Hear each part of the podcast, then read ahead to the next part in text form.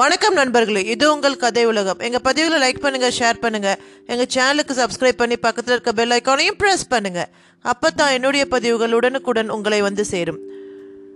விக்ரமா விக்ரமா பகுதி நாற்பத்தி இரண்டு. கதை.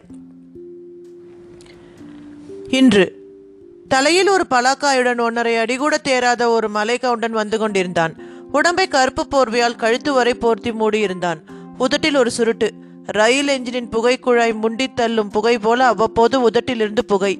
கிட்டே நெருங்கியவன் கண்மூடி அமர்ந்திருக்கும் பட்டாபியை ஒரு மாதிரி பார்த்தான். என்னப்பா பார்க்கிற? காளியப்ப சாவணி அவனை விசாரிக்க தொடங்கினார். தம்பி என்ன பண்ணுது? யோகமாக. அந்த குட்டை மனிதன் கேட்ட விதமே அலாதியாக இருந்தது. அந்த குரல் பட்டாபியை கூட கண்ணை திறக்க செய்தது. நீ யாருப்பா? இந்த மரநாட்டுக்காரன் நான். அதான் பார்த்தாலே தெரியுது உன் பேரு? கோசாப்பழம். என்னது? கோசாப்பழமா? ஆமாம் ஏன்? அது பேரா தெரியலையாக்கும் நான் அப்படியெல்லாம் சொல்லலையே. சரி பழாப்பழம் வாங்கிக்கிறீங்களா? வேண்டாம்ப்பா இதை தின்னா வயிற்று வலி வரும். வலி வராமல் இருக்க வழி சொல்கிறேன் மலைத்தேனில் தொட்டு தொட்டு சாப்பிட்டு பச்சை ஆட்டுப்பாலை ஒரு அழாக்கு குடிங்க. நாங்கள் நகரத்து வாசிங்க ஆட்டுப்பாலுக்கு எங்கே போக? நல்ல மலை ஆட்டுப்பாலை நான் உங்களுக்கு பீச்சி எடுத்து தரேன். இப்போ என்ன? விடமாட்டியா? போப்பா. அப்படியெல்லாம் சொல்லாதீங்க. இப்படி ஒரு பழாப்பழத்தை உங்கள் வாழ்க்கையில் சாப்பிட்ருக்க மாட்டீங்க. அவன் சொன்ன கையோடு பழத்தை கீழே இழக்கி இடுப்பிலிருந்து ஒரு உரிக்கத்தியை எடுத்து பிளந்து இரண்டு சுழையையும் எடுத்து நீட்டினான். நல்ல திக்கு மஞ்சளில் நாவில் நீர் சுரக்க விட்டது அது.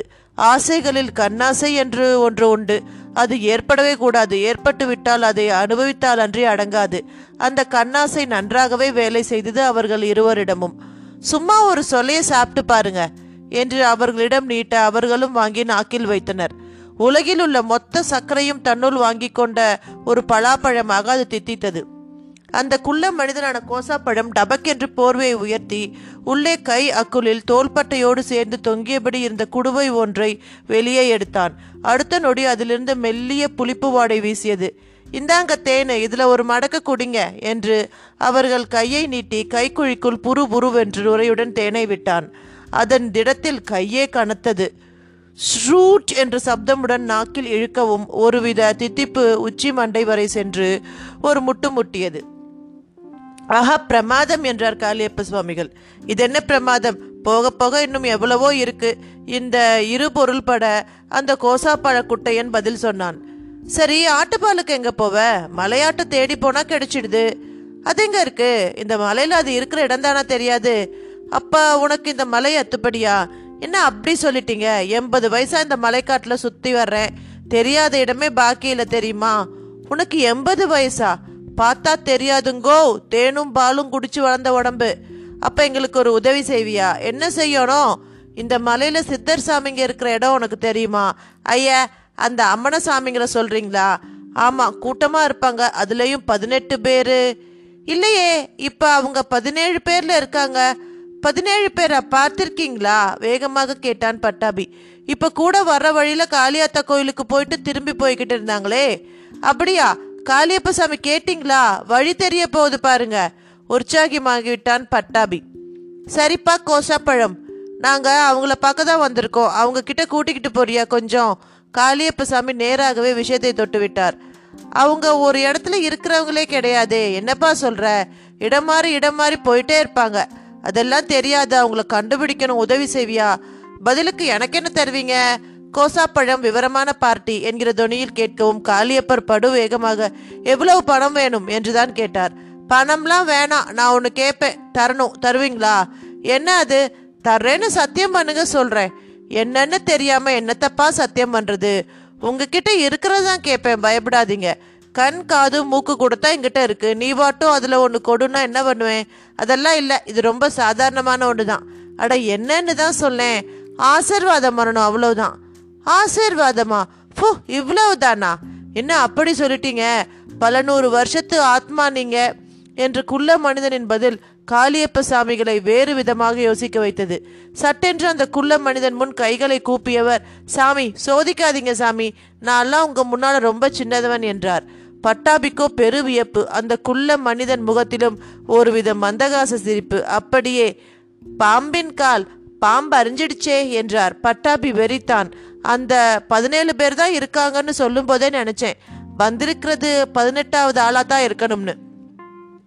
காளியப்ப சாமி கச்சிதமாக விஷயத்துக்கு வந்தார். பட்டாபிக்கும் மெல்ல புரிய தொடங்கியது.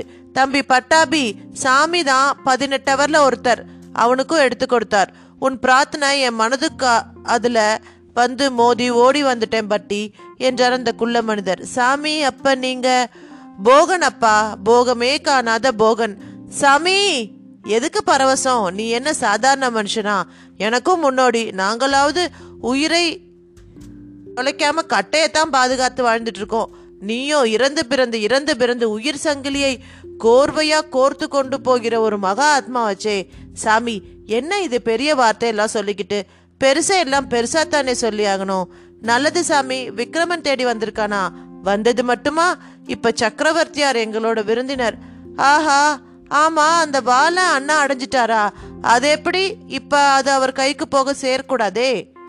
என்ன சாமி சொல்றீங்க? வாங்க நடந்துட்டே பேசுவோம். காளியப்பா அஷ்டமா சித்தியில இதெல்லாம் உங்களுக்கு வசமா இருக்கு? அந்த குள்ள மனிதர் போகராகிட அவர் கேட்ட விதத்தில் நல்ல நட்பும் வாத்சல்யமும். சாமி கடைசியா இருக்கிற அந்த ஈச்சவன் தான். பாக்கி மற்றது வசமாயிடுச்சுன்னு தான் தோணுது. அதான் சக்கரவர்த்தியை காப்பாற்ற மயிலா பறந்து வந்தீங்களோ? அடடா அதை நீங்கள் பார்த்தீங்களா அற்புதமான காட்சியாச்சே விடுவோமா? அது சரி இப்போ எங்கே போகிறோம் வேற எங்க? அந்த மாதா காளியோட கோயிலுக்கு தான். அப்படியா? ஆமாம் இப்போ அந்த கோவில் புலிகளும் சிங்கங்களும் அடைஞ்சு கிடக்கிற குகையாக போயிடுச்சு. உள்ளே யார் போனாலும் உயிர் தப்புறது கஷ்டம். அப்படி எப்படி? எனக்கு தெரியாது. பட்டி ஒருவேளை காளி மாதா கிட்ட பிரார்த்தனை பண்ணிக்கிட்டா ஏதாவது அதிசயம் நடக்கலாம். அதன் பிறகு அந்த வாழை பட்டாபியான பட்டி தான் அடையணும். நானா சாமி? ஆமாம் விக்ரமாதித்த சக்கரவர்த்திக்கு கைக்கு இப்போ அந்த வால் போகக்கூடாது. அப்படி போனால் அது இந்த தேசத்துக்கு ஆபத்து. ஆனால் விக்ரமாதித்தன் வாளை தேடித்தானே இங்கே வந்திருக்கான். சக்கரவர்த்தி இப்ப அந்த நந்தன் பைராகியால மோடி மஸ்தான் வித்தைக்குள்ள இருக்கார். அதுவும் ஒரு விதத்துல நல்லதுக்கு தான். இப்ப அவர் கையில போலியா ஒரு வால் போய் சேர்ந்தா போதும். அந்த வாலை பட்டி தான் அது வரையில பாதுகாப்பா வச்சிருக்கணும். பட்டி இந்த மலைக்கு சக்கரவர்த்தியை தேடி வந்ததுக்கு காரணமும் அதுதான். ஓ சூட்சும காரணம் அதுதானா? அது மட்டுமல்ல எங்க கையால தீர்த்தம் பழம் சாப்பிடணும். அதனால தான் சரீரத்துல உள்ள தோஷ தாகங்கள் குறையும். மனசுலையும் ஒரு புது தெம்பு வரும். எங்கள் ஆசிர்வாதமும் நாங்கள் சொல்லித்தரப்போகிற மந்திரமும் முக்கிய கட்டங்களில் உங்கள் இருவரையும் காப்பாற்றி இந்த பிறப்புக்கான உங்களோட கடமையை திவ்யமாக செய்ய வைக்கும்.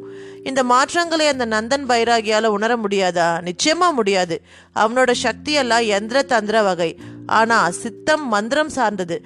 சப்தத்தால் உலகை ஆழ்வது. போகராகி அவர் பேச்சும் வேகமான நடையும் காளியப்ப சாமிகளை மிக யோசிக்க வைத்தது. பட்டாபி மட்டும் அதையெல்லாம் கேட்டு ஒரு இனம் புரியாத குழப்பத்தில் இருந்தான் அதையும் போகராகி அவர் உணர்ந்தவர் போல கேட்டார். என்ன பட்டாபி நடக்கிறதெல்லாம் ஒரே புதிரா இருக்கா? ஆமா சாமி கனவு காண்கிறேனோன்னு கூட சந்தேகமா இருக்கு. ஆனா அப்பப்ப கிள்ளி பார்த்துக்கிறேன். அனுபவம் தான் உண்மையான ஆசான்னு சொல்லுவாங்க. அப்படி பார்த்தா எனக்கு தொட்டு தொட்டு ஏற்படுற அனுபவங்களை வச்சு மட்டுமே நான் என் முந்தைய பிறப்புகளை உணர்றேன். இருந்தும் பட்டியே என் முன் ஜென்ம நினைவு எதுவும் எனக்கு ஏற்படல. ஏற்படும். அன்னைக்காலியோட சந்நிதியில் அது கட்டாயம் ஏற்படும். அதன் பின் எப்பெல்லாம் காளி நினைப்பு வருதோ அப்பெல்லாம் பழைய சம்பவங்களை அப்படியே மனசுக்குள்ள நினைச்சு நினைச்சு பார்க்க முடியும். எனக்கும் விக்ரமனுக்கும் தான் சாபம். நாங்கள் திரும்ப திரும்ப பிறந்திருக்கோம். நீங்கள் எங்களுக்கு உதவி செய்யவும் ஏதாவது காரணம் இருக்கா? இப்படி சிந்திப்பதும் கேள்வி கேட்பதும் விஞ்ஞானத்தோட குணம். அதுல எந்த தப்பும் இல்லை. இருந்தாலும் சொல்றேன் காலத்தை வென்றவர்கள் ஒருவருக்கொருவர் சந்திச்சுக்கிறதும் பரஸ்பரம் பேசிக்கிறதும் பல நன்மைகளை இந்த பூமியில ஏற்படுத்தும். காற்று நீர் நெருப்பு இவைகளுக்கெல்லாம் மறைமுகமாக ஒரு கடமை இருக்கு. இதுங்கெல்லாம் தான் உயிர்கள். இந்த உலகத்துல பிறக்க வாழ இறக்கன்னு எல்லாத்துக்கும் காரணம். அதே போல சராசரி மனுஷ வாழ்க்கைக்கு வெளியே வந்து கோள்களை வெற்றி கொண்ட மனிதர்கள் நாம். இந்த உலகத்துல அப்பப்ப சில சீர்மைகளை செய்ய வேண்டியிருக்கு. அதுலேயும் விக்ரமாதித்த ராஜாவோட முப்பத்தி ரெண்டாவது பிறப்புங்கிறது கால ஓட்டத்தை நாங்க கணிக்க பயன்படுற ஒரு முக்கிய சம்பவம். ராஜாவால இந்த பூமியில ஏற்பட போற சில தாக்கங்கள் பல நூற்றாண்டுக்கு தொடரப்போகுது. போகர் சொன்ன விளக்கத்தின் முடிவில் எதிரில் ஒரு மலை முகடு. அதோ அந்த முகட்டுக்கு மறுபக்கம் தான் காளிகுடி இருக்க குகை கோயில் இருக்கு. அதே சமயம் அங்க நிறைய சிறுத்தை புலிகளும் அடங்கி இருக்கு. இயற்கை உணவை சாப்பிட்றதால மனித உடம்புக்கான எந்தவித நாற்றமும் வாசனையும் எங்க பதினெட்டு பேருக்கும் கிடையாது. அது மட்டுமல்ல யோகிகளான எங்கள் உடம்புல இருந்து வெளியேறும் ஆறா கதிர்கள் சிறுத்தை புலி போன்ற மிருகங்கள் பார்வைக்கு தெரியும். அதுங்க நெருப்பை பார்த்த மாதிரி ஒதுங்கும். ஆகையால் நாங்கள் அந்த கோயிலுக்கு எந்த தடையும் இல்லாமல் போயிட்டு வருவோம். அந்த மிருகங்களும் எங்களை சிநேகத்தோடு தான் பார்க்கும். ஆனால் பட்டாபி உன் சரீரம் இப்போ அப்படி அல்ல. ஆகையால் அந்த காளி மாதா தான் உனக்கு வழிகாட்டணும் மனசுக்குள்ள அவகிட்டயே கேளு நீ தான் அவளோட செல்லப்பிள்ளையாச்சே? என்ற போகர் முன் பட்டாபியும் கைகளை கூப்பி வணங்க ஆரம்பித்தான். தேவராஜன் சொன்னபடி பதினெட்டு ரிஷிகளை நினைத்து வணங்கியதன் எதிரொலியாக போகர் வந்துவிட்டார். எனவே அவனுக்கு பிரார்த்தனை மேல் கூடுதலாய் ஒரு நம்பிக்கையும் இருந்தது. அதன் காரணமாக மிகுந்த நெகிழ்வுடன் அம்மா காலி நான் உள்ள வரணும். விக்ரமனுக்காக வாளையோ அடையணும் என்று பிரார்த்தித்துக் கொள்ளத் தொடங்கினான். சில நொடிகள் தான் அந்த மலைமுகட்டில் திடீரென்று காற்று தீ தோன்றி விறு விறுவென்று தீப்பற்றி எரிந்தது. அதனூடே குகைக்குள் அடைபட்டு கிடக்கும் சிறுத்தைகளும் மற்ற விலங்குகளும் வெளியே வந்து பாய்ச்சலுடன் ஓடவும் ஆரம்பித்தன. பார்த்து கொண்டே இந்த காளியப்பசாமி பட் பட் என்று கன்னத்தில் போட்டுக்கொண்டார். அதே வேளையில் வானில் ஒரு அதிசயம் போல சரேல் என்று அந்த முகட்டின் மேல் மழை மேகம் திரண்டு மழைச்சாரலும் உருவாகியது. பிறகென்ன? அவ்வளவு தீயும் அடங்கின விதம் தெரியவில்லை. பட்டாபியும் புத்தியில் ஒரு வேகம் சாமி நான் போய் அம்மாவை வணங்கிட்டு வாழையை எடுத்துட்டு வந்துடுறேன் என்று அந்த மலைமுகடு நோக்கி பாறைகளின் மேல் தாவி தாவி ஏற ஆரம்பித்தான். நொடியில் முகட்டை அடைந்தவன் அங்கிருந்து ஆவென்று பிளந்த வாயுடன் போல தெரியும். குகையை பார்த்துவிட்டு உள்ளே நுழைந்தான்.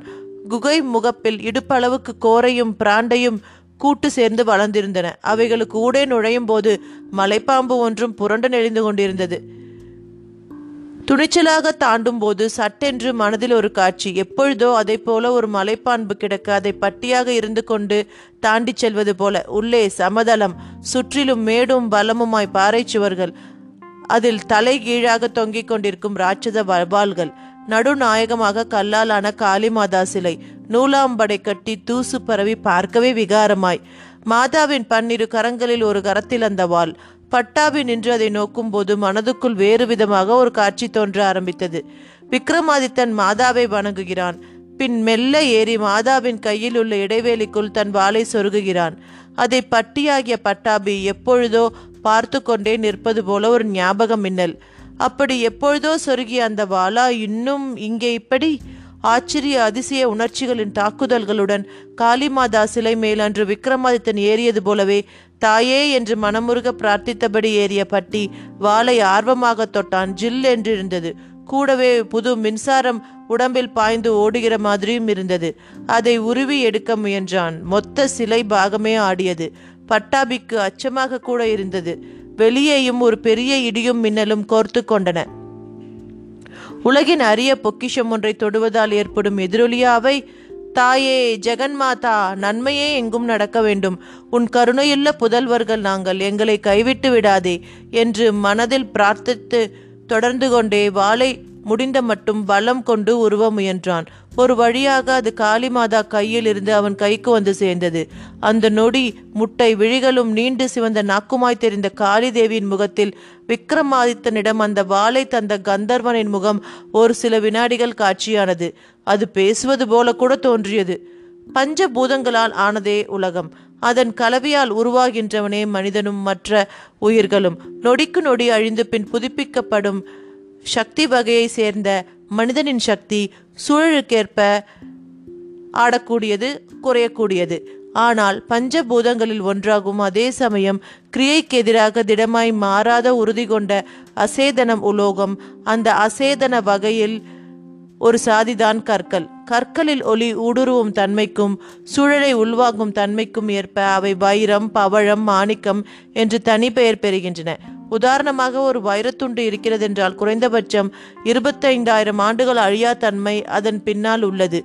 உலோகங்களும் அதேபோல தனித்தனியே தங்களுக்கென்று குணாம்சங்கள் உடையவை குறிப்பாக பஞ்சலோகம் ஐந்து குணங்களை கொண்டது. அதே சமயம் சப்தமாகிய மந்திர ஒலிகளையும் ஸ்வீகரிக்கக்கூடியது. அதனாலேயே ஆலய உற்சவ மூர்த்திகள் பஞ்சலோகத்தில் அமைந்தன. இந்த வாளும் அப்படி ஒரு அபூர்வமான பஞ்சலோக கலவைதான். இது தன் எதிரில் உள்ளோரின் எல்லாவித ஆற்றலையும் தன்னுள் உறிஞ்சிக்கொள்ளும் கொள்ளும் அதே சமயம் இதிலிருந்து வெளியேறும் விசைக்கு மற்ற விசை தாழ்ந்ததே. புவியீர்ப்பு விதிகளுக்கும் பஞ்சபூத தத்துவத்துக்கும் உட்பட்டே இதுவும் இயங்குகிறது. இதில் உள்ள பஞ்சலோக கலவையின் அளவால் தான் இதன் மகத்துவம் உருவாகிறது. அந்த அளவு எவ்வளவு என்பது மகேச ரகசியம். எனவே தான் எங்கும் எதிலும் வெற்றி பெற இந்த வாளை விக்ரமாதித்தன் வசம் அளித்தேன். இப்படி ஒரு விசேஷ தொடுப்பு தான் விஷ்ணுவின் திருவாழிப்படை எனப்படும் சக்கராயுதம். மகாதேவனின் சூலாயுதமும் வேலவனின் வேலும் அன்னை காளியின் அனைத்து ஆயுதங்களும். அந்த வகையில் ஒன்றான இந்த வாளை நல்ல நெறியோடும் விளைவுகளுக்கு உட்படுத்திவிட்டு பிறகு இதை அன்னை காளி வசமே சேர்த்து விடுக. அந்த கந்தர்வன் முகம் அந்த வாள் குறித்து ஒரு பிரசங்கமே நடத்தியது போல கூட ஒரு உணர்ச்சி பட்டாபியிடம் ஒரு முழ நீளம் இருந்த அந்த வாளை அப்படியே மடக்கி ஒரு சான் அளவுக்கும் மடக்கிக் கொள்ளலாம் போல ஒரு வசதியும் அதில் இருந்தது. பிரமிப்போடு அந்த வாளோடும் மாகாளி சிலை மீதிருந்து கீழே குதித்த பட்டி என்கிற பட்டாபி திரும்ப மாதாவின் சிலையை ஒரு பார்வை பார்த்தான். கம்பீரமான திருவுருவம். இத்துடன் இந்த பதிவு நிறைவு பெறுகிறது. இந்த சுவாரஸ்யமான கதையின் அடுத்த பதிவோடு விரைவில் உங்களை சந்திக்கிறேன். நன்றி வணக்கம்.